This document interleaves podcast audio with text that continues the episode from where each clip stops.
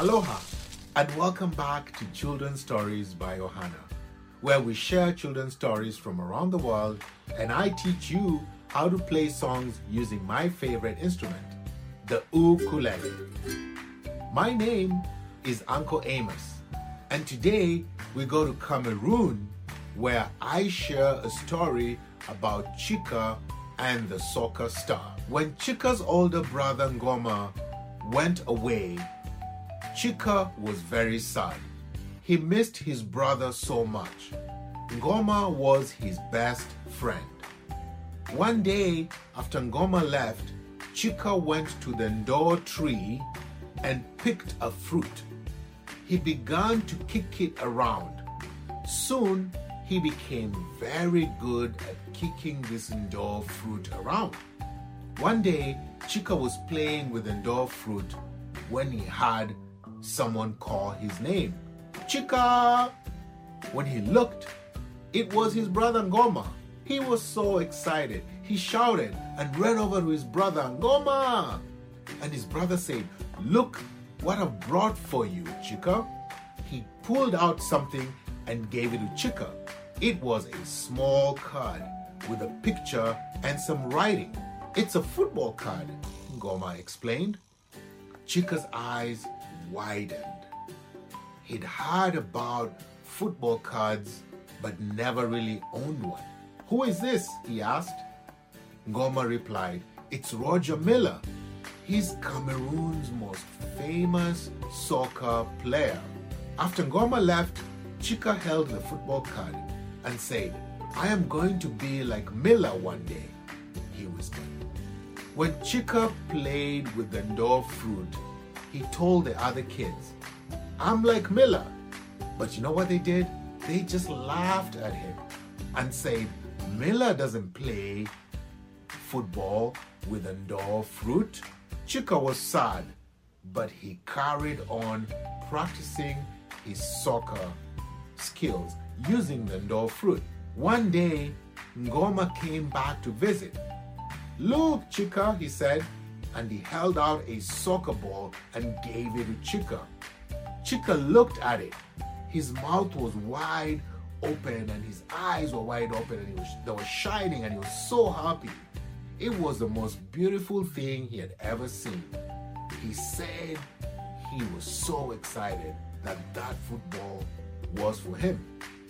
Ngoma laughed with joy. Of course, little brother, he said. This is just for you. After that, Chicka spent all his time playing with the ball. The other children watched him.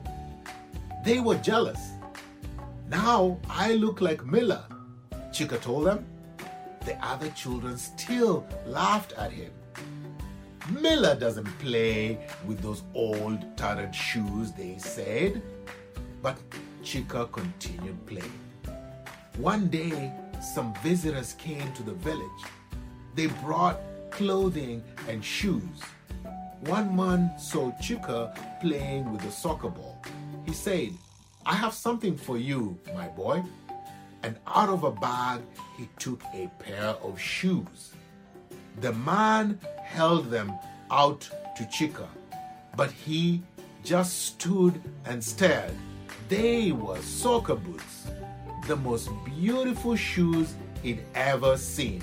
He looked down at his shoes that he had holes on, that hardly stayed on his feet, and that he used to play the soccer ball with.